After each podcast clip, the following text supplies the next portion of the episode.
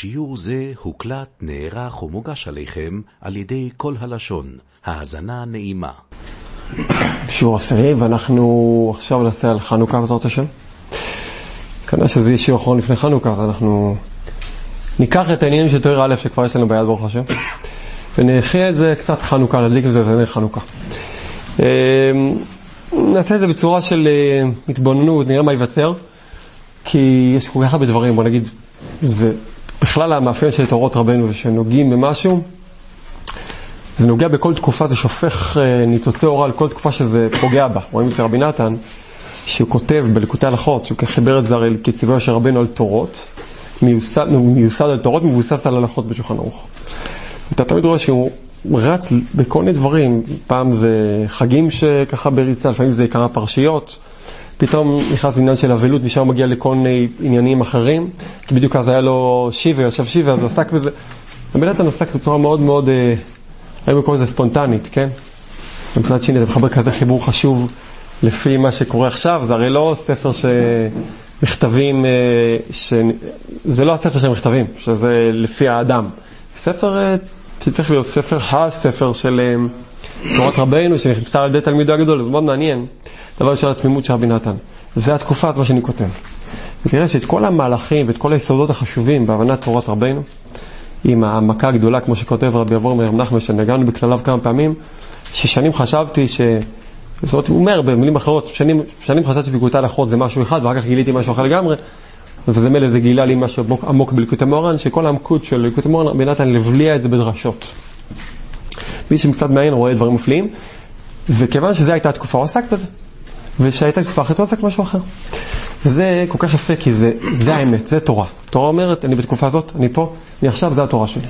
ואם זה מצליח לכתב, זה יקטן, זה התורה שלי עכשיו. אז כל דבר מיוחד בתורת רבנו זה הקדמות להרבה מאוד דברים, זה מפתחות, זה צור מפתחות להרבה מאוד דברים. אבל אחר כל רשעים אנחנו לומר שתורה א' וחנוכה עובדים ביחד בצורה יוצאת דופן.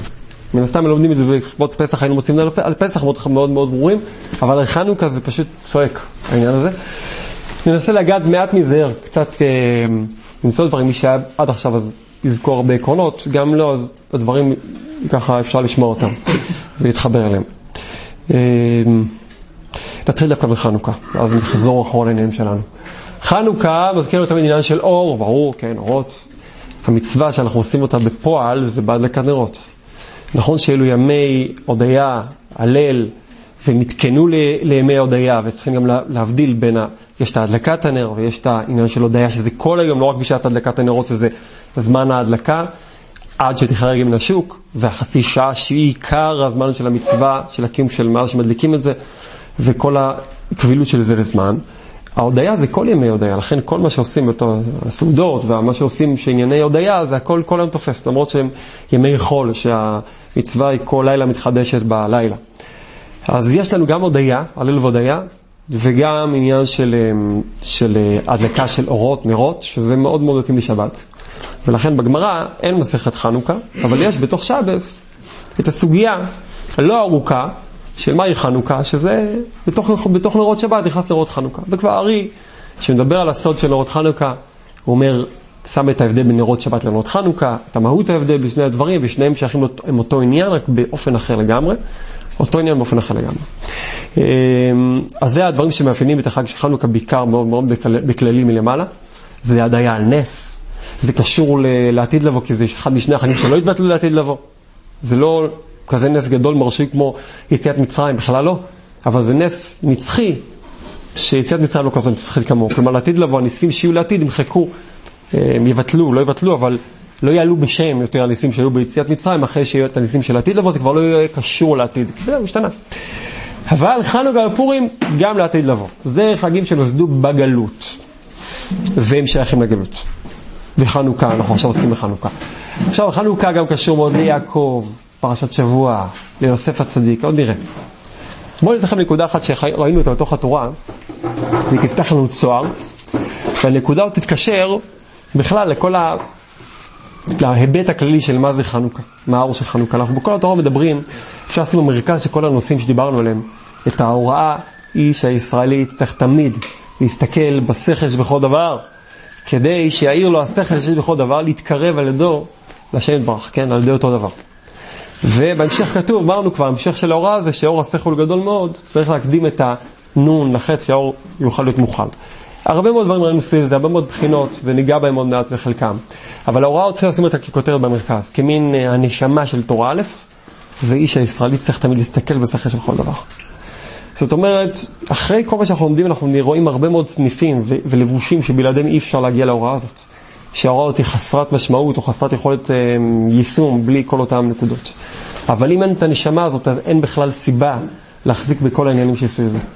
וזה עיקר החיסרון, שאדם הרבה נופל בחיסרון הזה. שאנחנו, בוא נגיד, זה נפיל, סוג של נפילת החן והחשיבות של עם ישראל. שנופלים מהייעוד הזה, שיסתכל בשכל שבכל דבר. הסיבות יכולות להיות מכמה כיוונים ששתיים, הצד השווה שבהם זה או שזה ריבוי אור או ריבוי חושך, שזה עין וח. זה שתי הצדדים של תורה א'. אבל חסר הדבר הזה. חסר הלב הפועם. חסר הנשמה הפנימית שהיא פתיל לחיים של עם ישראל. וזה אומר שאם הגלות נמשלה לחושך, והגאולה זה אור, ותכף נראה שיש גם בגלות אור שהוא הסיבה לחושך, שהוא עצמו החושך, אור מדומה, אז אנחנו מבינים שצריכים להסתכל לחפש אור בשביל לדעת מה הפתרון של הגלות. צריכים לדעת איזה אור אני מחפש. ואיפה הוא נמצא האור הזה? מה, מה סימן ההיכר שלו? ומה סימן ההיכר של אור שהוא לא אור אמיתי, שהוא תמיד הביא אותי לחושך, לחושך, לחושך. וזה מאוד מאוד מתחבר, אפילו אנחנו לא נבין, אני אומר, אפילו לא נבין בכלל את הדיוקים. איש הישראלי צריך תמיד להסתכל בשכל שבכל דבר. אני רוצה רגע לא, לא, לא, לא להבין את זה, שני, רק לקחת את המשפט הזה. יפי שום. הוראה כזאת, שהיא אומרת הרבה יותר מאשר אנחנו להבין אותה, גם אחרי שנפרט אותה. ו... ואחד הדברים שהיא ככה מעדד את זה, שבניגוד לכל העולם שסביבך, וכל האנשים שעושים כל מיני דברים בעולם, שכולם, כולם, כולם בסופו של דבר רוצים להתלוש מהעולם הזה פיסות, ולשים בכיס, ולהסתדר עם העולם, ולסלול ממנו כבישים, ולהצליח, ולכבוש יעדים, ולהסתדר עם זה, ולהרחיק כאבים, וכל אחד עם המניע שלו, או שהוא רוצה משהו, שהוא לא רוצה משהו שיקרה לו. בסופו של דבר, הפעולות כולם הן יוצרות בניין גדול מאוד מאוד מאוד, שמן מאוד מאוד ועטום מאוד מאוד שמסתיר משהו, ואנשים מתאמצים מאוד להסתיר את המשהו הזה. ואדם לא תמיד, בוא נגיד רוב האנשים לא עוסקים במודע, הם לא קבלנים של להסתיר משהו, הם לא, זה לא, הם לא לוקחו בקבלנות את העסק הזה, הם משתתפים, יש קבלן אחר שמפעיל אותם, קבלן מסוים שמפעיל את כל המערכת, אבל לפעמים יש להם רגעי הערה, שזה בדרך כלל מתי שחשוך להם מאוד, שהם קולטים שהם עובדים אצל מישהו. אומר לך, אתה קולט שיש איזה בוס, זה לא הבוס שאתה מכיר, יש בוס יותר גדול. יש בוס גדול. אתה לא, אין לך מושג מה התוכניות שלו. והבוס הזה הוא לא בדיוק מתחבר עם הערכים שלך, עם מה שאתה רוצה, עם מה שאתה... אבל אתה עובד אצלו. זה העולם. העולם עובד בלבנות ולבנות ולבנות ולבנות ולבנות דברים, בין אם זה ברדיפה שאדם רודף אחרי התאוות שלו, אחרי הדברים שלו, אחרי, אחרי מה שהוא חושב שנכון, בין אם זה עקשנויות של האדם, בין אם זה מה שקורה הולך הלך של העולם, הדיבורים של העולם. יש יוצרים בפחד גדול, שומרים שמשהו לא יתגלה. שופכים על זה ערימות של חול ואפר ו- ו- ומלט. וזה לא על משהו אחר, זה, זה עליך שפכים את זה. בעצם האדם עצמו הוא סוג של גבשושית של, של דברים שזרקו עליו, ומתחת יש איזה משהו. לא רק שהוא לא יודע שיש את המשהו הזה, הוא כמו חפרפרת שזורקת את החול, כן? אז היא יוצרת ער מעל החור שלה, אז יש מצבה, עד הגל הזה ודם מצבה, שזה רק הולך ונהיה יותר ויותר גבוה. כבר שאתה דוחף החוץ, נהיה שם הר ענק של... של... האמת שהער הזה הוא לא, לא כזה נורא, הוא יכול להפוך להיות ער עצום של קרבת השם, שבוע שעבר ראינו. שני, אותו מצבה, גל עד, שאלה אם אתה קורא לזה גל עד או שאתה קורא לזה גר סעדותה, כל אחד קורא לזה שם אחר. אתה יכול להפוך את זה לקרבת אלוקים, שזה נקרא בירורים, לברר, לברר, לברר את הבריאה, וזה יכול להיות הבית קברות שלך. זה אותו סיפור בדיוק. השאלה אם אתה מקשיב להוראה, איש הישראלי צריך תמיד להסתכל בשכל שבכל דבר. למה אתה לא תקשיב לזה? אחת הסיבות, זה יכול להיות הסיבה הראשונה שאנחנו נדע איתה, כי אני לא, זה לא אני, אני לא אמור להיות, זה לא אני האיש הזה שמסתכל בשכל שבכל דבר, זה לא אני האיש הזה שמסתכל בשכל שבכל דבר. אני בדיוק האיש הזה שמסתכל תמיד במדבקות שיש על הקיר שמסתיר על השכל. אני זה שתמיד סוטה הצידה עם העיניים ולא רואה את הדבר. יש לי דברים אחרים שצריך לעשות לפני כן, זה לא הבעיה שלי, השכל שבכל דבר, יש בעיות יותר, יותר דחופות ביהדות שלי. ולכן, זו הסיבה הראשונה שאנשים לא עוסקים בזה. כי יש איזו הקדמה שאומרת, אתה צריך לדעת ולהבין את השכל. רבנו לא אומר את זה. הוא אומר, להסתכל בשכל. להסתכל בשכל בלי לנסות, להכריח אותו, להסביר את עצמו אליך. להסתכל בשכל שלו כל דבר. אם אתה יכול להסתכל לבן אדם, גם בלי להבין אותו, להסתכל עליו. אם אתה יכול להסתכל על משהו טוב, גם בלי להבין איך עשו אותו. אז אם השכל הוא טוב, הוא אור. למה שלא תסתכל על השכל, גם אם אתה לא מבין אותו, לא יכול לקמת אותו ולהסביר אותו מישהו אחר. להסתכל על השכל. השכל הוא אור גדול. הוא אור. הוא אור גדול. עכשיו, הדבר הזה שנסתר בפנים, בפנים, בפנים, היו תקופות שעליה הוא יותר ייצוג בחוץ. אפילו שלם יותר, שלם פחות. בית ראשון, וואו, זה היה ממש, ממש, ממש...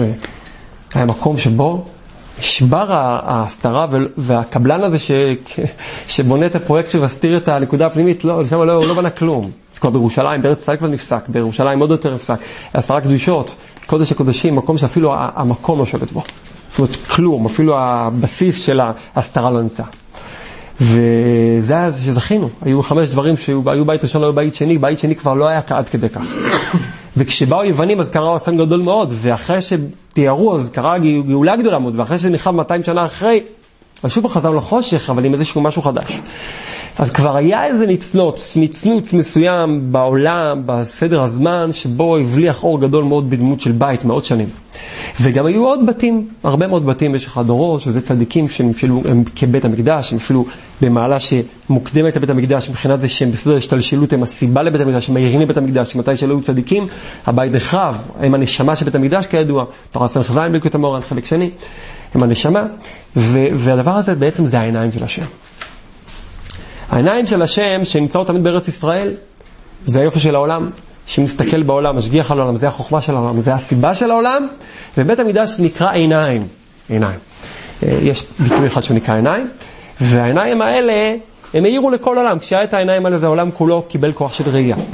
וכשהיו צדיקים בעולם, אז אפילו שלא היה את העיניים האלה, אז היו את הצדיקים, כמו שהסיפור המפורסם על רב נחמן אורדנקר, סבא של רבנו שהיה תלמיד, תלמיד חבר כמעט לבעל שם טוב, והוא רצה לנסוע לארץ ישראל, והוא אמר לו לך מקווה, והוא שטבע על מקווה, כל טבילה הוא ראה חלק בית המקדש, עד שהגיע לקודש הקודשים, הוא לא ראה את ארון הברית, אז הבעל שם טוב אמר לו, זה נמצא במז'יבוז' תישאר פה, רק אחרי פטירת הבעל שם טוב הזה, הוא עלה פעמיים, עלה וחזר, אבל בכל אופן הנקודה היא שיש בחינה שיש, לצדיקים יש את האור של בית המקדש, שעיקר הנקודה היא זה שיש מקום שבו יש את המקום שאפשר להסתכל. מכל הגוף של האדם, המקום שבו הנפש שלו מדברת עם העולם בלי המסכים כמעט, זה העיניים. לכן הם כל כך רגישות. ושם אתה צריך להסתכל בשכל שבכל דבר. ושם אומרים לך, אתה צריך להסתכל בשכל שבכל דבר, אבל מטמינים לך את האמירה, זה דו-כיווני. אתה צריך להסתכל בשכל שבכל דבר, אבל לא תוכל לעשות את זה בלי שתדע שבאותו מבט שאתה משלח החוצה אל השכל שבכל דבר, אתה בעצם מנסה לנקוב מבט פנימה ולמצוא את השכל שיש בך. השכל נכון. הסתכלות אמיתית היא משני הכיוונים. להסתכל, להסתכל. אדם שהעיניים שלו לא פתוחות לשתי הכיוונים, אז אין לו שכל. מה הכוונה? שתי כיוונים. אז כבר נראה, פרט השם. אבל צריך שיהיה העיניים פתוחות, שיש חור. זה נקרא שיעיד לו? בואו בלי עכשיו בלי נקרא, בסדר? בואו בלי נקרא, לא נקרא כלום, אנחנו עדיין נעשים לגשש בתוך השכל, עד שנגיע. מקווה שאין לנו קצת שכל בסוף. זה נכלל באותו תשובה שאמרתי עכשיו. שמה? שעכשיו לא מסבירים. בתוך הדבר, נגיע אחר כך נעשה, אם יצא בזה משהו, נעזר להסביר את זה. בסדר השם. נעשה להסתכל על השכל, אם נצליח שהשכל יעיר לנו, אז נסגור את העניין פשוט. אז יש את העין שהיא נוקבת ומסתכלת, יש שכל פנימי באדם, יש בחוץ את העולם ויש בו שכל. וכשאדם מנסה להסתכל על משהו בעולם ולמצוא את השכל שיש בו, אז הוא מוצא איזה משהו, אבל הוא, הוא לא מוצא את השכל הנכון. או שהוא מוצא את החוכמה שלו, בכל מיני שואל איזה שאלות, מנסה להבין את זה, מנסה להתחכם בזה, מנסה להבין מה אפשר להשיג מזה, גם סוג של שכל. אבל אם הוא מגיע לשכל הפנימי זה רק בגלל שהוא גם אצלו קרא איזה מסך, והגיע לשכל הפנימי שבו. תכף נדבר עליו ונקבל יותר. השכל הפנימי שנמצא בו. וכשהשכל הפנימי שנמצא באדם פוגש את השכל יש בכל דבר, אז יש אור גדול מאוד. וצריך עוד משהו מאוד פשוט, כי אם זה מורכב מדי, אז זה לא יכול להעיר לנו. צריך עוד משהו מאוד פשוט. אדם שהתחיל להיות מורכב, כבר התחיל להיות חכמולוג כזה, אז זה נופל. וזה כל הסיפור, כל הסיפור של האם יש לנו עיניים, או אין לנו עיניים, אנחנו עיוורים, או אנחנו סומים, או פתוחי עיניים, הכל נמצא פה, וזה כל העניין, כל העניין של הגלות, שזה חושך, מלכות יוון, נקראת חושך, החשיכו את העיניים של ישראל, זה פה. לא עושה להחשיך את העולם, מספיק שמחשיכים לאדם את העיניים. אם העיניים חשוכות, העולם חשוך. עם העיניים פתוחות, העולם מואר. ומה שיוונים רצו זה להחשיך את העיניים על ידי זה שהם יספקו להם הרבה הרבה מאוד אור חיצוני שיגרום להם לוותר על השכל האמיתי הפנימי, להתמקד בחיצוני, מילא הכל יהיה חשוך מרוב שאתה תהיה ממוקד באור הדמיוני שמוטל על הקירות ועל הבתים ועל הדברים וכל הפשטים שהם יצרו בעולם, והם השקיעו המון המון בלתת המון המון שכל לעולם, ומאוד הפריע להם שהעולם הזה הוא עולם נאיבי, מעולם עתיק, עולם ישן, עולם לא מתקדם, כי העולם הלא מתקדם הזה בדיוק המקום שבו נמצא עדיין חוכמה של השם האותנטית, חוכמת השם, כולם בחוכמה עשית. וכדי להסתיר את חוכמת השם, להסתיר את העשרה המאמרות, שזו החוכמה הגדולה ביותר, חוכמת האלוקים, אז הם יצרו את החוכמה האנושית המוגבלת, שיוצרת לעין את ההפרעה לחדור פנימה. אתה חושב שאתה רואה איזה משהו, אתה חושב שזה מספק אותך. ואם ראית אדם שמבין מה שקורה סביבו, והכל ברור לו, ויש לו, ומאיר לו, הכל מואר, הכל ברור, הוא הולך בחושך, הוא סומה. חשוך, חשוך, חשוך. חשוך לגמרי. למה חשוך? כי לא נגעת במקור האור בכלל. אתה, אתה רואה דבר שכל מה שהוא אור זה רק כדי לגרום לך לא להסתכל, לא לחדור את החושך. וזה כלל אצלנו. שאתה לא יכול להגיע לאור בלעבור את החושך, המסך הראשון שאתה פוגש זה חושך. לא נרחיב, עכשיו דיברנו זה שבוע שעבר בשיעור השני, אבל יש כמה מחצבים בעולם. הראשון שאנחנו פוגשים זה הקליפות, זה החושך. דבר ראשון. ענן גדול, יש מתלקחת. ענן גדול, בלבולים, רוח סערה, יש מתלקחת ענן גדול, חושך, ערפל, סמיך. אם לא פגשת את זה, אז, אז, אז אתה לפני כן עדיין. אתה, אתה באיזה סוג של מחזור קולי דמיוני שנמצא על החושך, ואתה חושב שאתה רואה משהו.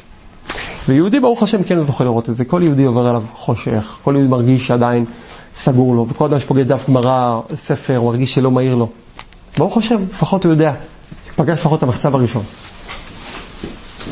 אם הוא יזכה, והוא ידע שלא עושה להשקיע הרבה כוח חיצוני, לה. להשקיע כוח בסוג אחר, כוח של יעקב אבינו, כוח של תורה בכוח, הוא ילמד איך חוצבים את ה... זה עם המקדה, החור, וגותנים לזה להם. טוב, בוא בוא ככה, נראית ככה יותר אה, עוד שלב. אמרנו אור, וכל אחד רוצה אור, וכל אחד רוצה חוכמה, וכל אחד רוצה את הפנימיות, וכל אחד רוצה משמעות, כל, רוצה חי... כל אחד רוצה חיות, כל אחד רוצה נשמה, נשמה, כל אחד רוצה. אבל הפעולה שהאדם עושה בדרך כלל בעולם זה הפוך מנשמה. איך אנחנו פוגשים את זה? נעשה רגע לעזוב את ההקדמות שאמרנו ולרגע להתמקד בנקודה הזאת. אנחנו פוגשים את זה במאמצים שלנו בחיים. אתה מסתכל, מה, מה הוא עשו כל הזמן? אם תעצור לך באמצע שאתה מרגיש שאתה תוכן משהו, שאתה מתאמץ יותר מדי לפתור משהו במוח, שאתה מנסה יותר מדי, יותר מדי, או בפעולות, או בעיקר בתוכניות, במזימות. המזימות זה המילה, המזימות שלנו. מזימות, מה זה מזימות? לא שאתה זומם להרוג מישהו, להפיל מישהו מהשלטון. מה? לא יוזמות. לא יוזמות, מזימות, בדיוק, לא יוזמות. זה סוג, זה מאוד דומה. המזימות זה שאדם יושב, שזממו את פיו פשוט מלהגיע למשהו, אז הוא יושב וזומם, מה אני כן אעשה? איך אני כן אעשה משהו? ואיך אני אעשה? מה אני אעשה? איך יראה? איך אני אעשה? לא שאסור לעשות תוכניות.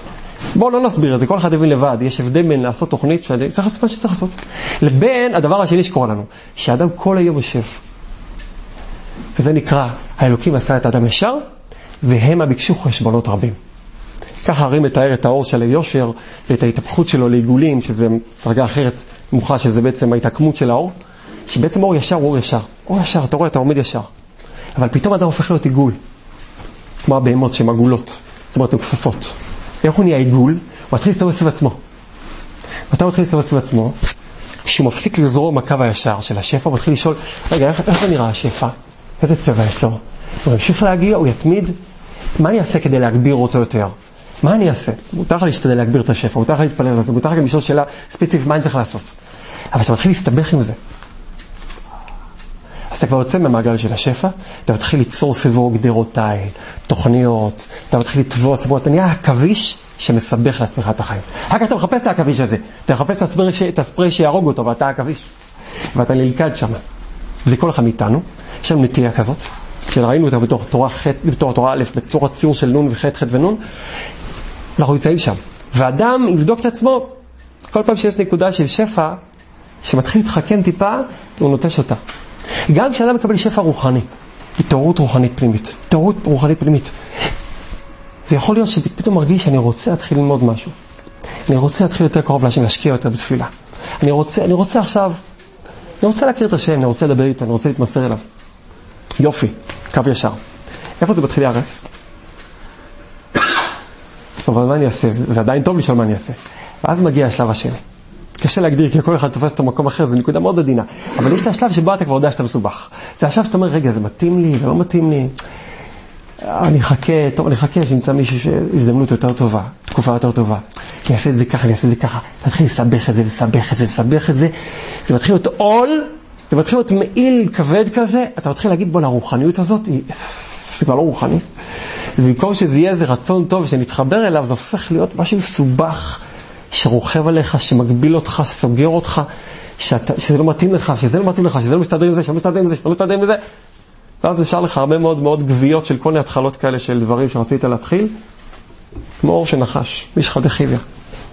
הנחש פחות פושט את האור שלו, אנחנו לא תמיד פושטים את האור הזה. יש לאדם את הבלבול. ואז שהוא פעם בא נזכר, אם נשפע לו עוד שפע, הוא כבר לא הולך מזה.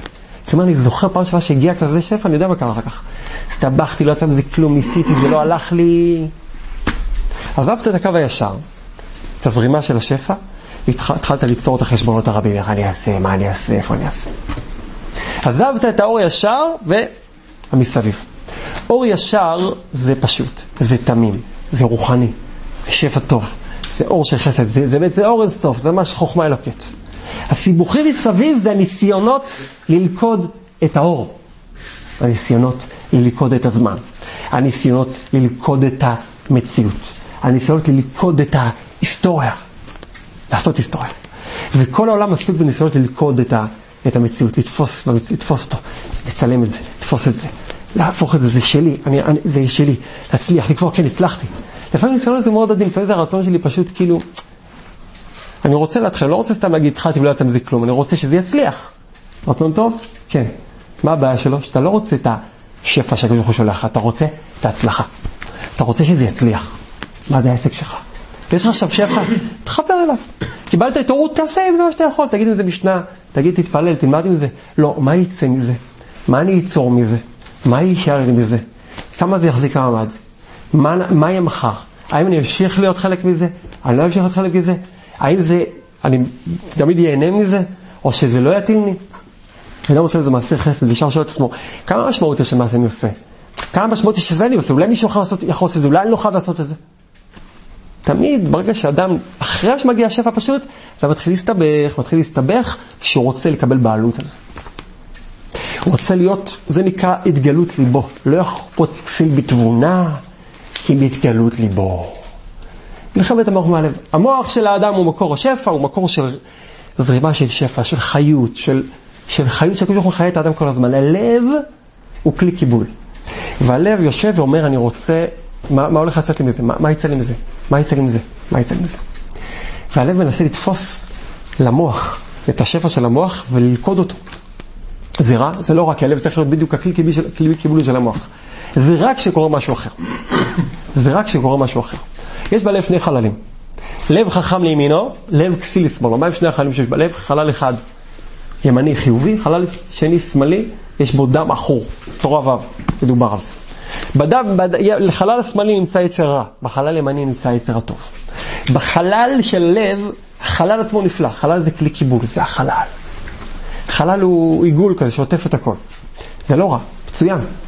הרע מתחיל כשיש בחלל השמאלי דם אחור, שרוצה לתפוס ולשעבד את המוח למה שהוא מבין. תרשו לי למדוד מה שאמרתי לקטע הזה, ואז נבין יותר את הקטע הראשון. הלב אמור להיות משהו מצוין, אמור לתת כלי למוח, אמור לתת ביטוי למוח, אמור להיות הכלי שהמוח לא סתם מתפזר אור, שהאור הזה יהפוך להיות מצוות, מעשים טובים, מצחיות, דיבור של תורה בתפילה, להפוך אותך ליהודי אמיתי, יש לך אמונה, לבנות אותך, לעשות לך מציאות אמיתית בעולם. אבל יש לו בעיה אחת, שבצד השמאל שלו, יש את הדבר שלא הולך שבסיבה איך הוא נוצר, אבל הוא, הוא שורש הגבורות והדינים, והאדם שם יש לו את הדעות של הלב. בצד השמאלי של הלב, הלב יש לו תפיסה מסוימת, נכון שהלב נברא ככלי, אבל יש לו תפיסה, והיא נמצאת בצד השמאל של הלב, שהוא, יש לו איזו הקדמה כזאת, שהוא מבין מה צריך להיות. אבל יש לו בעיה, שהוא לא כזה כישרוני, כמו המוח. ואין לו גם, אין לו גם אה, תוכן. אתה מכיר את זה? יש איזה טמבל אחד. שהוא נמצא באיזשהו תפקיד מאוד חשוב, אבל לא כזה חכם, מה לעשות? הוא קיבל את זה ממישהו, ירש את זה. הוא לא מבין כל כך. הוא לא מבין. אבל יש לו, כן, הוא מספיק בעייתי כדי לחשוב שבכל אופן הוא יודע מה צריך לעשות. הוא לא יודע בכך לעשות, הוא לא יודע כשרון, לא יודע את הזמן. עכשיו, גודל האסון, ירושה מאבא שלו לפני שהוא קיבל את המשרה הזאת, היה שיש מישהו, יש איזה חכם במערכת. יש מישהו שהוא בעצם יוצא, נותן את השפע, יוצר את הדברים, יוצר את המציאות, הוא בעצם מביא את התוכן. אבל כשהלא חכם הזה, הכסיל הזה, מקבל את התפקיד, אז מזמן את החכם אליו בחדר, מסביר לו, תשמע, זה לא מצא חן בעיניי. אתה פה הולך עם הרעיונות שלך, אני פרפוס. אז אמנם אני לא יכול מה שאתה יכול לעשות וזה, אבל אני רוצה שתעשה את מה שאני רוצה. אז החכם אמר לו, טוב, בסדר, מה שאתה רוצה. ואז נשים כל הסקנדלים עצומים, כי כשהכסיל לבד אין לו לפחות הכלים וחוסים את זה, כשהחכם נותן לו דצות, זה לפי הרעיונות של הכסיל, השמיים עם הגבול. באמת השמיים זה הגבול. השתבד על הראש. זה נורא והיום. וזה לא סתם משל. זה לא סתם משל. זה אומר ככה. האדם נברא עם לב, כי זה הכלי הזה שאמרו להכיל את תורה שם. אמרו להכיל את תורה נשמה. הבעיה שהלב הזה יש איזו תפיסה, איזה משהו שמלחיץ אותו. מאז שהוא נולד, העבירו לו איזה, הוא חי עם זה. אני אמור לדעת, אני אמור להבין, אני אמור כן, אני, אני יודע, אני כן יודע מה זה. אני יודע, אני, אני מחר ידע. אני, אני, אני, אני בעצם כן יודע. אני פעם אחת פספסתי, אני כן יודע. אתה לא כל כך מרגע עולה על זה, אבל תקשיב טוב, אתה תראה כמה פעמים זה בחיים עולה לך, לכולנו. ככה זה מתחיל עם זה שאדם נופל בתאוות, שבדרך כלל זה נראה לו משהו מאוד שכלי. בסך הכל זה שטות מוחלטת, כל התאוות של האדם, של העולם. מצד שני, אף חוכמה לא יכולה להתגבר על זה. ובשורש הדבר, לאדם יש תפיסה, אני יודע שאני אני רוצה את זה, שאני אוהב את זה, שאני צריך את זה, שאני לא יכול בלי זה, אני יודע. זה לא שאני לא יכול, אלא אני יודע, וזה ההיגיון, ואני, ויש תפיסה שאי אפשר אחרת. וגם ההקשנות היא אותו דבר. כשאדם מתעקש על דברים שהורסים לו את החיים, ההקשנות היא בעצם מתחילה באיזושהי הקדמה. אני יודע ש... אני מבין שאני תופס את זה ככה. לא אכפת להשתנה הרבה דברים. אל תשנה את התפיסה שלי הבסיסית. אתה רוצה להביא תוכנה שאני מוכן. תחליף לי את הריהוט. דבר אחד אל תחליף לי. איפה, את, את התפיסה הבסיסית, איזה ריהוט אני צריך הבית לו. תשנה את זה מה שאתה רוצה, אבל אני יודע מה אני צריך. אשרי מי שזוכה לפעמים בחיים שלו לעמוד על דבר, לעמוד ולהצליח להוציא מהחיים תפיסה בסיסית כזאת. להצליח להגיד לעצמו, רגע, מאיפה הבאתי את ההקדמה הזאת? לא להגיד, רק סליחה, אני רוצה לחשוב אחרת, אלא מאיפה הבאתי את ההקדמה הזאת? תבדוק את ההקדמות שלך. גם יש לו הקדמות בסיסיות שאומרות ככה. יש איזה כסיל שאומר, זהו. והכסיל משעבד את המוח, את כל מה שאתה לומד. דהיים, אדם כבר לומד תורה. אדם שומע דיבורים. אדם כבר מקבל שפע, מה קורה? הוא הופך את הכל, הופך את הכל, הופך את הכל, כדי לשמש את האג'נדה הנסתרת שיש בתוכו, שאומרת, ובאנו אנחנו מדברים קצת, איפה אנחנו מדברים? לגמרי, אתה אומר. הדבר הזה, נמצא בגשמיות, ברוחניות, בכל כך הרבה וריאציות, וזה יסוד של מה שאנחנו עוסקים בו. היסוד של תורה א', של, של סיפור חנוכה כבר נראה. זאת אומרת, ולהרחיב טיפה יותר את הנקודה, יש בעולם, וזה הדבר שראינו אותו, כל התורה אני רוצה לחדד אותו עכשיו, יש חטא ויש נון, תזכור אותם כשני מרכיבי יסוד בעולם. חטא זה שפע תמידי, חטא זה שפע תמידי, חיות, בכורה, ראשוניות, ראשיתיות, בראשית, שפע של השם. הדבר שמחיה את הכל והכי הכי לא נתפס שהוא קיים. מה פשט? שאדם, ניתן דוגמה פשוטה, שאדם אה, הולך ברחוב. אדם שהוא חכם. שהוא הולך ברחוב, התפיסה שלו, שהוא מגיע למקום התפיסה שלו, שהמציאות שסביבו היא טיפשית. היא טיפשית. מה הוא יכול לתרום למציאות שסביבו? זה להחכים אותה. איך הולכים האנשים שמחקרים על דרך הטבע? ניגשים ללמוד את, ה, את העולם, את האדם. למה מגיעים? אתה מכיר תמיד שיש להם את הגאווה הנוראית. היום בדורות האחרונים שהתחיל לגלות כל כך הרבה דברים, יש להם שמתחילים לפחות לדבר בשפה שלנו, אבל לא מתענבים, אבל לפחות אומרים, אנחנו לא מושג, ככל שאנחנו יותר חוקרים, כך אנחנו מגלים שאנחנו לא יודעים, כן, אבל הכל נאמר עם גאווה עצומה. כי הבסיס אומר, אני כן יודע, רק שאני כזה חכם, שאני יכול להגיד את המשפט המפוסס הזה, שאף אחד לא יכול לעמוד עליו, שככל שאנחנו יותר חוקרים, הפלאות יותר מתרבות, אבל הוא לא באמת קולט את הדבר הפשוט שכל יהודי יודע, ענווה. זאת אומרת, ש... כל הלשון. החכם המדומה כשמגיע להסתכל על המציאות הוא אומר, המציאות היא לא חכמה, אני החכם. אני יכול להראות את המציאות כמה, כמה חוכמה יש בה כשאני אחקור אותה. ולכן אותו, אותה מדען, אותו חכם, כשהוא יראה אדם מאוד פשוט שיושב ומזמל עצמו איזה ניגון ותוך כדי שהוא תופר מנהלים, הוא לא יעריך אותו בכלל. אפילו שהוא לא יכול לעשות אותו דבר, לעשות כזה מנהל מתוקן ויפה שאתה דורך ואתה נהנה מהמנהל הזה. אבל נכון, אבל אני יודע... להסביר לך בדיוק את, ה, את המרכיבים של הטבע, אני יכול להסביר לך בדיוק תהליכים, אני יכול להסביר לך בדיוק לעשות לך סרטות מדויק, אני חכם. החכם תופס את עצמו, הרבה יותר חכם ומואר, במציאות השפלה, הטיפשית, שרומסת למרגלותיו. נכון שהיא מלאה חוכמה, כשאני פה, כשאני מבין את החוכמה. מה זה הדורות הקודמים, הלא חכמים שהיו פה, שלא הבינו, שלא ידעו שאנחנו יודעים? היא לא יודעת מה, היא מסתכל הפוך על העולם, אומר, העולם מלא בחוכמה, האיברים שלי חכמים פי לא יודע כמה, לאין ארוך מהתפיסה של המוח שלי. אתה לא יודע להסביר פעולה פשוטה של איבר אחד. ודאי שלא יכול לרדת לרזולוציות יותר מדויקות של להגיד איך באמת בפנימיות זה עובד עם כל הרמה של, ה... של האטומי ועוד קצת יותר גדול אפילו מהאטומים.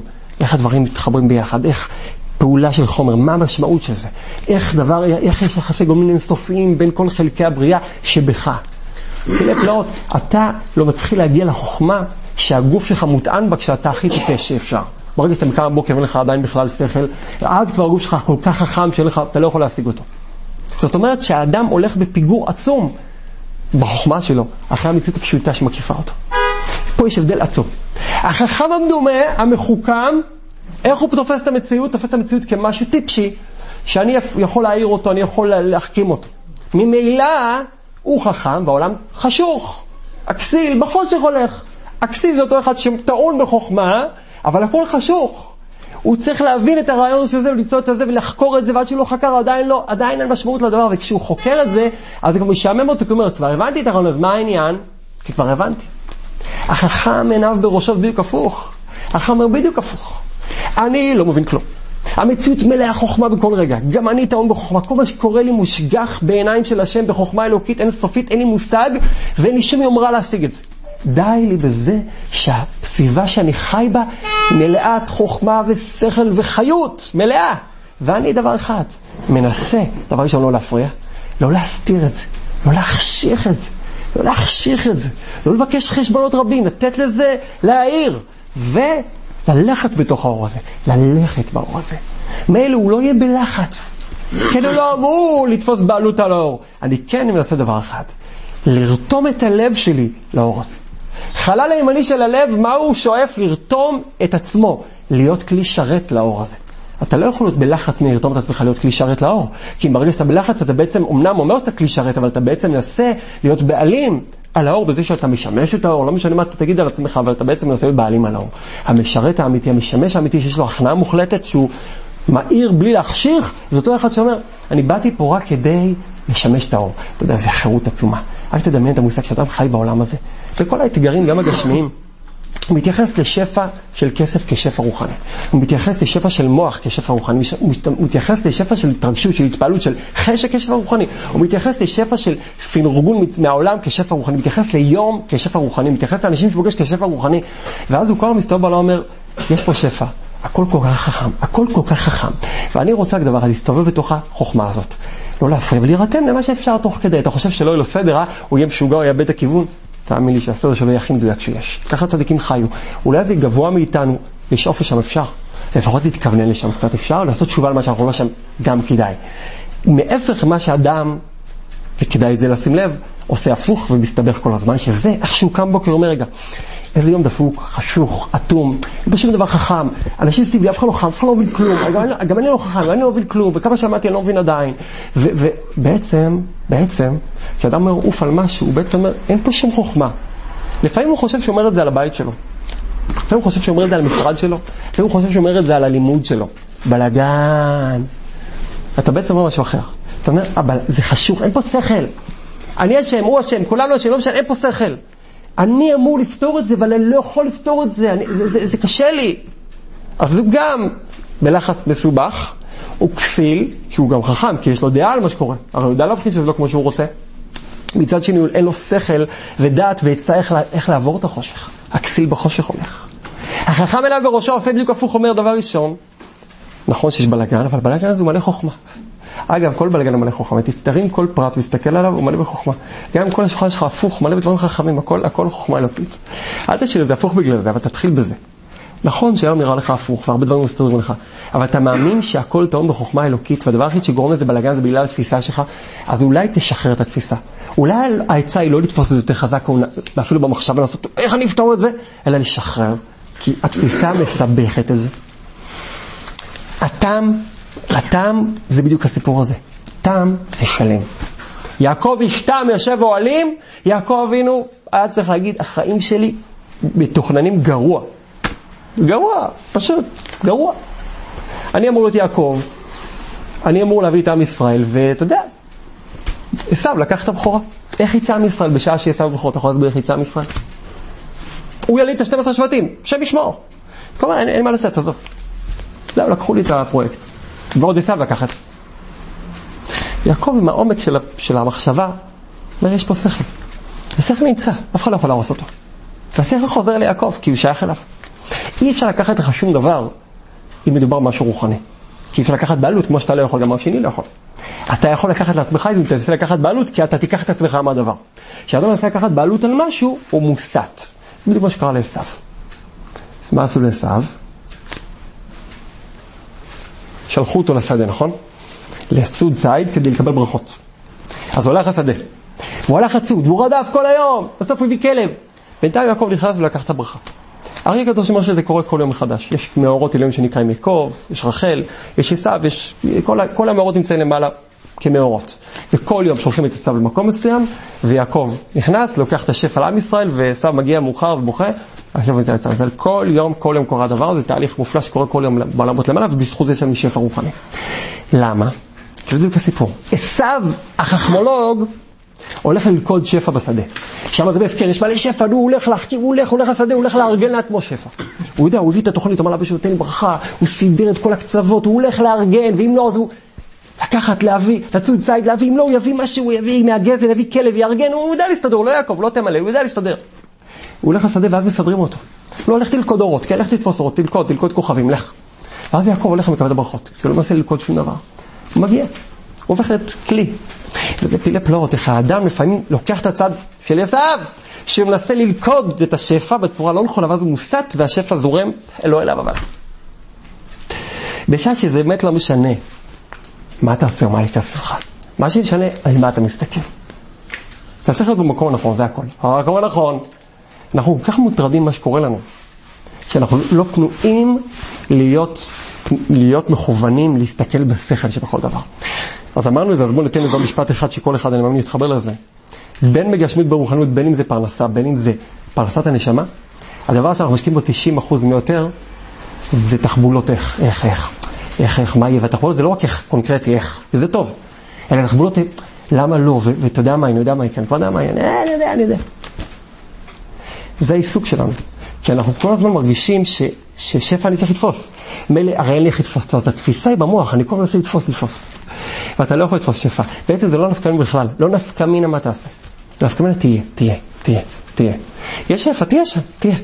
תהיה, תהיה, לא משנה מה יהיה מסביב, יקרו כל מיני דברים. כל אחד שקצת חי בעולם, רגע אחד, כל אחד שחי בעולם ראה את זה המון פעמים. על העליות וירידות ושינויים, ובעולם בך, דבר אחד פשוט.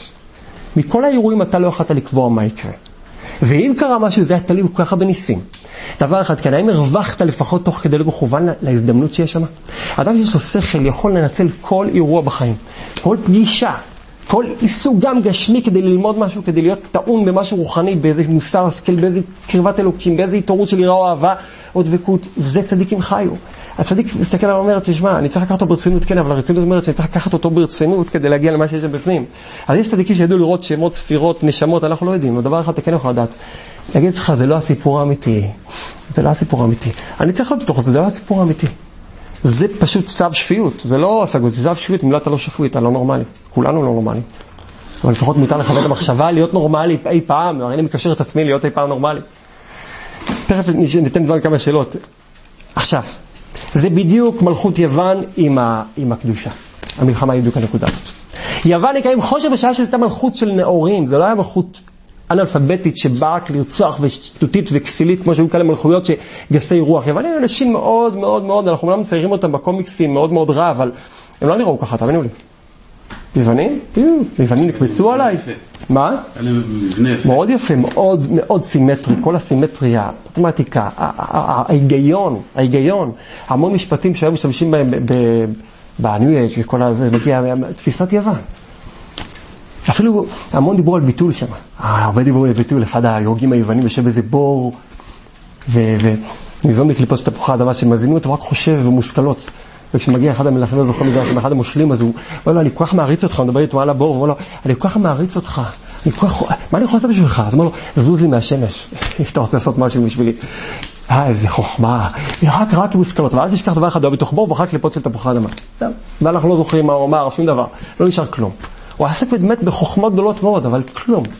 חוכמות, הפליפס הקטן ביותר בעולם העשייה, יותר חכם ממך, כמה שתצליח להגיע בחוכמת. השאלה אם אתה מצליח להיות כלי שרת לחוכמה, להיות לבוש לחוכמה. זה יכול רק יהודי שיכול, שמת יש לו לב שברשותו. הלב השמאלי רוצה לקחת את החוכמה האלוקית, להכניע אותה, וזה התגלות ליבו, וזה התסבוכת של החיים שלו, והלב הימני רוצה להיות כלי שרת יעקב מול עשיו. הנקודה היא שמלכות יוון הרשע משתלטת על האור של עם ישראל בדיוק בנקודה הזאת. כשמציעים להם, אתם מסתכלים, תראו את החיים שלכם, תראו איך אתם נראים, תראה איזה, זה הכל. בואו בוא ניתך חוכמה, בואו ניתך עולם נאור. על איזה קרקע אמרו וזה? לא סתם. כי אם את המציאות לא נראית מי יודע מה. המציאות לא נראית מי יודע מה. יש להם מה להציע, תאמין שאם היו כל כך הרבה מתייוונים, היה להם מה להציע. זה נראה לנו מאוד קל להגיד שהיוונים מתייוונים, וזה אנשים. אל תשכח שזה המון המון המון המון המון אנשים. ואנשים משמעותיים מאוד מאוד. ובוא נתיק את זה להיום. ניסיונות. נמצאים במקום שאתה לא נמצא את זה לבהם, אתה מבין שזה ניסיונות כבדים מנסוע.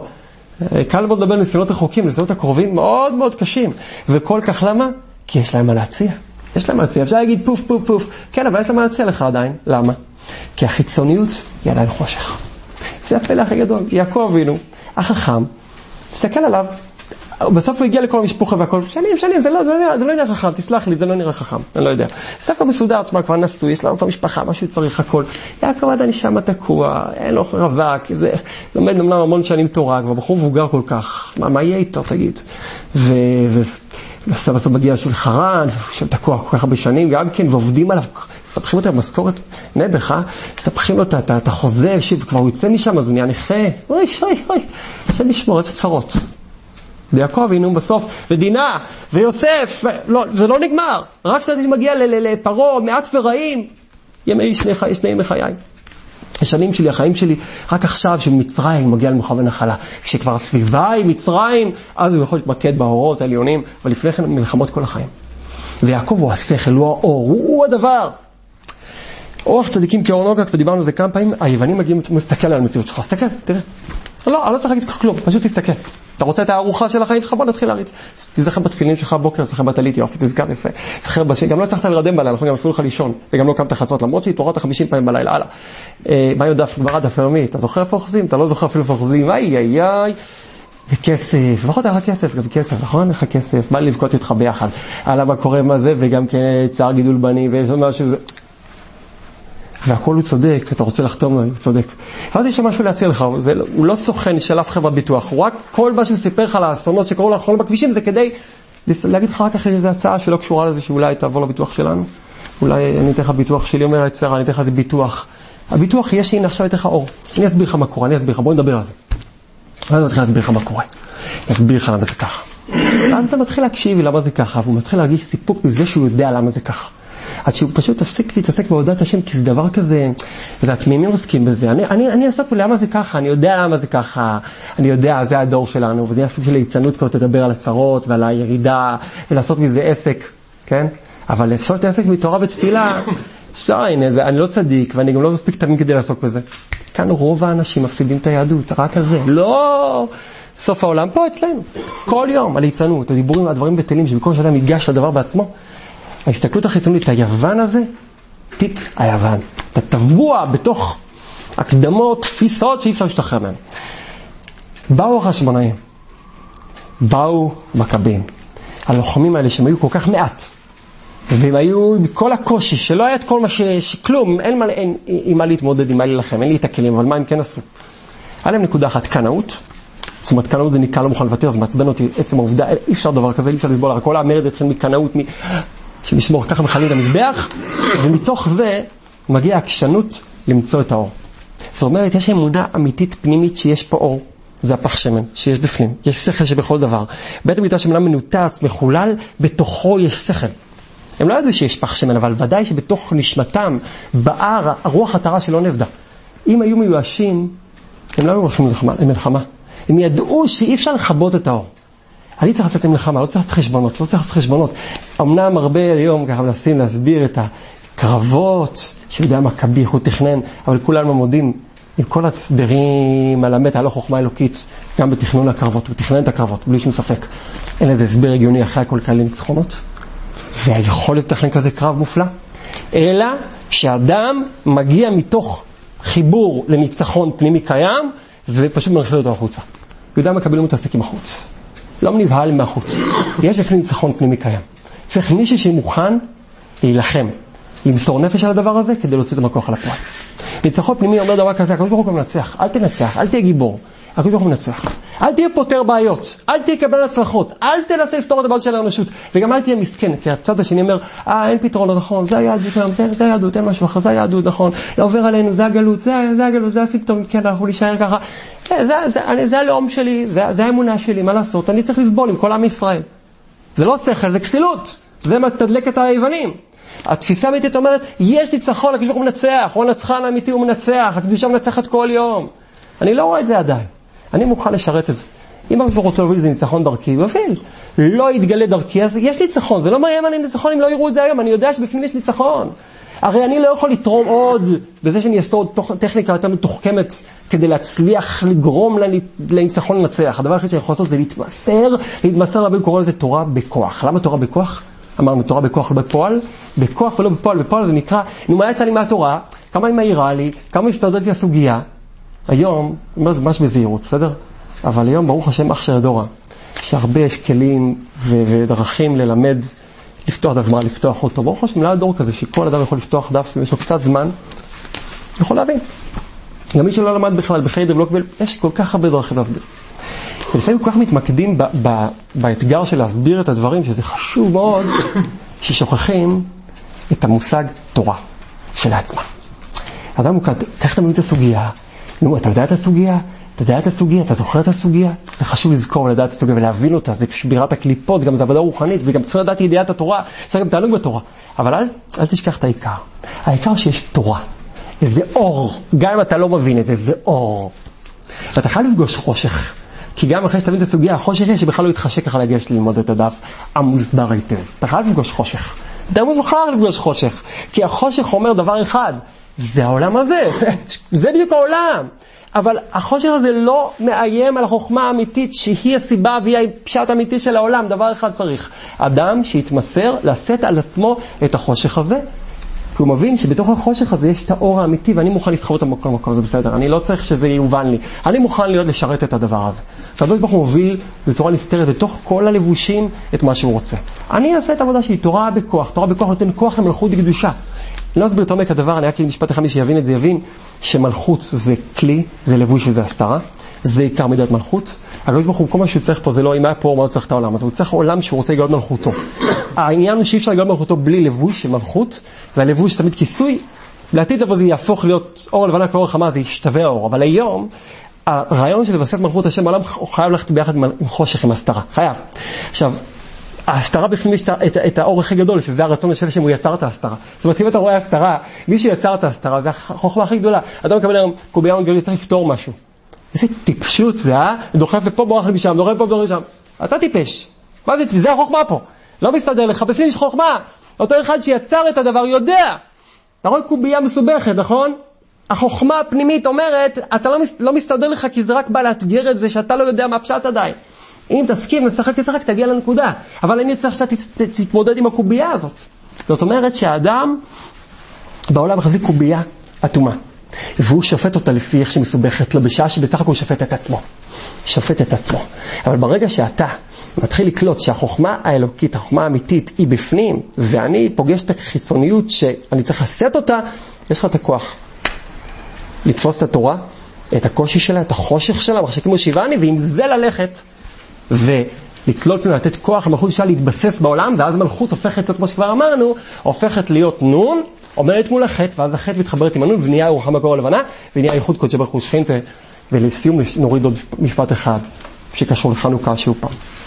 הרי חנוכה זה הדלקת נרות, נכון? אנחנו מדליקים נרות קטנים, נר אחרי נר, נר אחרי נר, שמונה ימים, אור הגנוז. אחר כך זהו, הפסקים. אבל הערנו את החושך כבר של הגלות. והדלקת הנרות זה כוונה גדולה מאוד, כי האדם מצד אחד בהדלקת נרות הוא עושה פעולה מאוד פשוטה, הוא רק מדליק נר, הוא לא מדליק מדורה של ל"ג בעומר, והנר הזה נפחה חצי שעה, זו, העניין שלו זה חצי שעה. זה גם לא כל שעה בשדר עולה למעלה, זה נר שנמצא בעולם למטה. אבל נר יש משמעות אחת, נר זה תמיד ייחוד, זה כמעט שלוש ייחודים, ראש, גוף, רגלים, קומה שלמה. נר אומר חיבור מלא, חיבור מוחלט, נר, נר, נר. ונר זה כוח אדיר מאוד, כי נר, שים לב שנר לאחד, נר למאה. בנר אין, אין ריבוי, נר אחד, נר למאה אנשים. נר לא מפחד מזה שיש מאה אנשים. כשאתה מגיע עם, עם חבילת סוכריות, חבילת רוג הלך. אה, יש פה מאה אנשים, אני הבאתי בסך הכל ל-שלושים איש, אז מצטער, אולי נחזיר הביתה. שלא, נכון? אתה לא יכול להכיל מאה איש עם שלושים רוג הלך. אבל עם נר אחד אתה יכול להכיל למאה איש. הנר לא נכנס ללחץ מזה שמאה אנשים מסתכלים עליו. למה לא נכנס ללחץ? כי הוא נר. כי הוא נר, כי הוא אור של ייחוד. הנר אומר, אתה רוצה? אתה לא יכול לקחת ממני כלום. אתה רוצה להתמזג? תתמזג. ברגע שתתמזג אין פה ריבוי, אנחנו כולנו יכול, יכולים להיות מוארים. זה הנבואה של משה. זה האור של הנבואה. וזה בדיוק מה שאנחנו מביאים כנגד מלכות יוון, שבא לתת לך אור שהוא גשמי, חומרי, חיצוני, שנגמר מתבזבז. ולכן הם תימו את כל השמנים, הם פספסו משהו אחד. פח שמן קטן.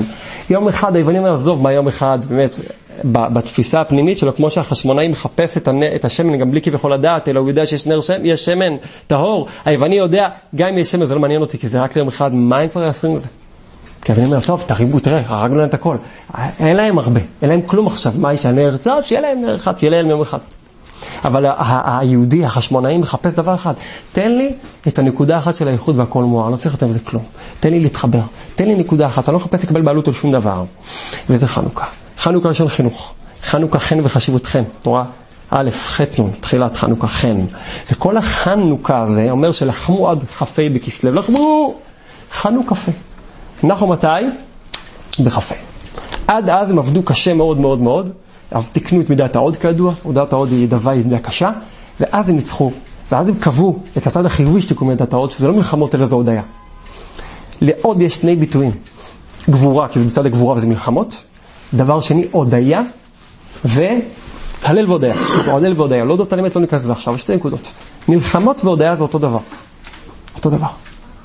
צד אחד זה מלחמות, מלחמה זה מפגש עם חושך, מפגש עם חושך, אני לוחם בחושך, לוחם, לוחם, מתאמץ, מתקשה, עובד קשה. הצד השני של זה, שאתה בוקע את החושך, זה הודעה. כי כל ההודעה היא תמיד בקיעה של אור מתוך חושך. מה זה חן לעומת יופי? יופי יותר יכול להתאים לשמש. איזה יופי, איזו עוצמה. יופי. אבל חן זה לא שמש. חן זה ניצנות של אור מתוך מרכז שחור. זה דבר שהוא, אתה לא יודע להגיד מה, מה יצא בזה? מוצא חן מלאי, זה שובה את ליבי. זה מדויק, קרן אור, זה השתקפות. כבר אמרנו לפני כן, שאתה רואה משהו שקשור אליך, משתקף אליך מהצד השני. הקדוש ברוך הוא מחפש העולם הזה ימצא חן מעיניו. נקודה מאוד עמוקה. זה כל האור של ייחוד, חטא ונון. יופי זה לא דווקא ייחוד, זה שמש, זה יכול גם לשרוף. חן זה אומר חיבור, אני מחובר לזה. ועם ישראל זה החן. לגויים יש הרבה יותר יופי לפעמים. מה לעשות? אפילו ברוחנית, מוצלחים, יש שם חוכמה. יפת, יפת אלוקים ליפת. הם היו, הם היו חברותה, שם ויפת. שניהם עשו עבודה של, של ממש תיקון הברית, מול חם, שניהם ביחד. שם הקדים בזה שהוא הראשון שפרס את הסמלה, אבל גם שליפת היה שייכות בזה. אז מה יפת קיבל? שפה יפה, יש לו יופי. מה השם קיבל? ציצית, וואי, קדושה נצחית. הבדל עצום. אצל יפת זה יפת אלוקים, זה יופי, נכון, יפה מאוד, קיבלת, עסקת בנקודה של יסוד, של קשת, של כידוע שזה תיקנת, תקבל את כל היופי של הקשת, תקבל את הזה, זה שלך, בסדר, אבל לא קיבלת חיבור. הכל כבר לקח את האור וזהו, אין לך חיבור איתי. לשם יש חיבור, הוא קיבל את החיבור. תחילה דומה לרקע, לים, ים דומה לרקע וחולה וחולה, כיסא הכבוד, עד למעלה. ציצית, חיבור, פתיל. מציץ בין החרקים, חן, מציץ, מציץ, אור שמבצבץ, מציץ, זה לא כזה יופי, זה חן. וזה עם ישראל. עם ישראל לוקח בחנוכה את הנר, ואומר, אני מחפש דבר אחד, למצוא חן מעיניך. נוח מצא חן מעיני השם, נוח אותיות חן, חן מעיני השם, אני יכול לתת למבול. וזה מה שאמרנו כבר לפני כן, וזה נסיים חנוכה, שמתקרבים אליו. עיקר הלימוד של אדם זה להסתכל בשכל שבכל דבר. להסתכל בשכל שבכל דבר זה אומר, לפני שאני יודע מה השכל, במקום להסתובב בעולם הזה ולחפש לייצר אותו, תתרגל להסתכל. להסתכל. להסתכלות זה דבר תנועה הכי הכי חסרת פעולה. אתה משחרר מבט. זה אפילו להוציא הבל, אבל אתה פועל שאתה מסתכל. תתחיל להכיר את ההסתכלות. שאתה מסתכל, אתה פועל. אדם שמסתכל בעולם, פועל בעולם. אתה יכול לפעול בצורה חיובית, או להפך, חלילה, היווני מסתכל על העולם, מחשיך אותו, כלומר, אני הכי חכם, אני אעשה לתקן את העולם, ואז העולם יהיה חשוך סביבו. היהודי, החכם, מבחינת יעקב, מסתכל, מסתכל בנרות של חנוכה, מסתכל בעולם, הוא בעצם מסתכל בשכל שננז בכל דבר. כך הוא יוצא מהגלות, כלומר, בלו שאני לא צריך לשנות את הגלות. אני רוצה לגלות אותך בגלות. ופתאום אתה רואה שבתוך כדי גלות כבר נהיית גאולה. וזה עיקר החן, שאני מוצא חן, מוצא רגע שחיבור בתוך הגלות. שאלת משהו? מה אמר להיות מתוך המציאות? כן. אתה לפשט מה להיות. מה זה להיות? זה מה שדיברנו עכשיו. להיות זה נוכחות. דוגמה קלה, אדם עכשיו נמצא במצב, מגיע הביתה, והוא נתקל באיזה בעיה. שומע בעיה עם הילד, משהו בחינוך, משהו, לא מסתדר, משהו. מיד בדרך כלל עושה, מה הפתרון? מה הפתרון? מה הפתרון? תביא פתרון. מישהו דופק אמר, תביא פתרון. עכשיו, באמת אין לו פתרון. אבל הוא אמור להיות הרחם, הוא אמור להמציא את הפתרון, הוא התחיל להתאמץ, הוא התחיל לקוס, הוא התחיל להאשים את כל העולם, הוא התחיל להאשים את עצמו, הוא יוצא החוצה, הוא אומר, נעשה, נעשה, אז הוא הולך להתפלל לזה, אבל לא מתפלל לזה, כי הוא בלחץ. להיות, דבר ראשון, תגיד, שמעת הבעיה? יופי. בתוך הבעיה יש עוד משהו. יש שם את השם יתברך. הוא יצר את הבעיה, לא? כביכול. הוא לא שם הבעיה, אבל הוא נמצא בפנים. ואם הבעיה היא הילד, למשל, או משהו אחר, או משהו בבריאות, או פרנסה, אז בפנים יש את הקדוש ברוך הוא. לפני שאני מתרכז בה, אני דור שמצליח להתרכז את הקדוש ברוך הוא. אם היה רוצה להגיע למישהו, היה מגיע עם מישהו, אם היה רוצה להגיע עם סיפור, היה מגיע עם סיפור, הגיע עם בעיה, אז הגיע עם בעיה. קודם כל, הגעת, שלום עליכם, אני רוצה להיות איתך ביחד. אני מקשיב לבעיה, אני מתראה לשמוע אותה. יעקב אין פוגש בעיה, אז הוא מתיירא מאוד, ויצר לו. יעקב אין, הוא כן, אבל פחד, הרגיש צער, כי אמרו לו שעשו מגיע. יעקב, זה הזמן, עכשיו התחיל השיר שיר של אמונה, מה זה עכשיו פחדים? מה, יעקב, הנה, ביטחון, איפה, איפה כל הדיבורים, אתה, מה, מה? אתה אחרי כל כך הרבה שנים, אתה בקורס שמתקדמים באמונה, מה, איפה? יעקב, הנה, פשוט מאוד, אני מפחד, צר לי, ומתוך זה מגיע לדבקות עצמה בהשם, מתוך זה מגיע לדבקות עצמה בהשם.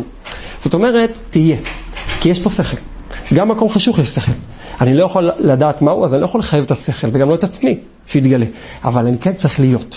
להיות זה להישאר שם, להתחבר לקדוש ברוך הוא, להתבונן שם, אני יודע שיש פה משהו, אני לא בלחץ לפתור את זה, אני רוצה להתפלל על זה, אבל דבר ראשון, אני רוצה להאמין, להאמין שאתה פה. ויצא דבר מאוד שאדם לשנן לעצמו לפני שמנסה למצוא פתרונות, אני לא הסיפור פה, הקדוש ברוך הוא זה שלא הסיפור, זה רק שלא הסיפור, זה רק שלא הסיפור.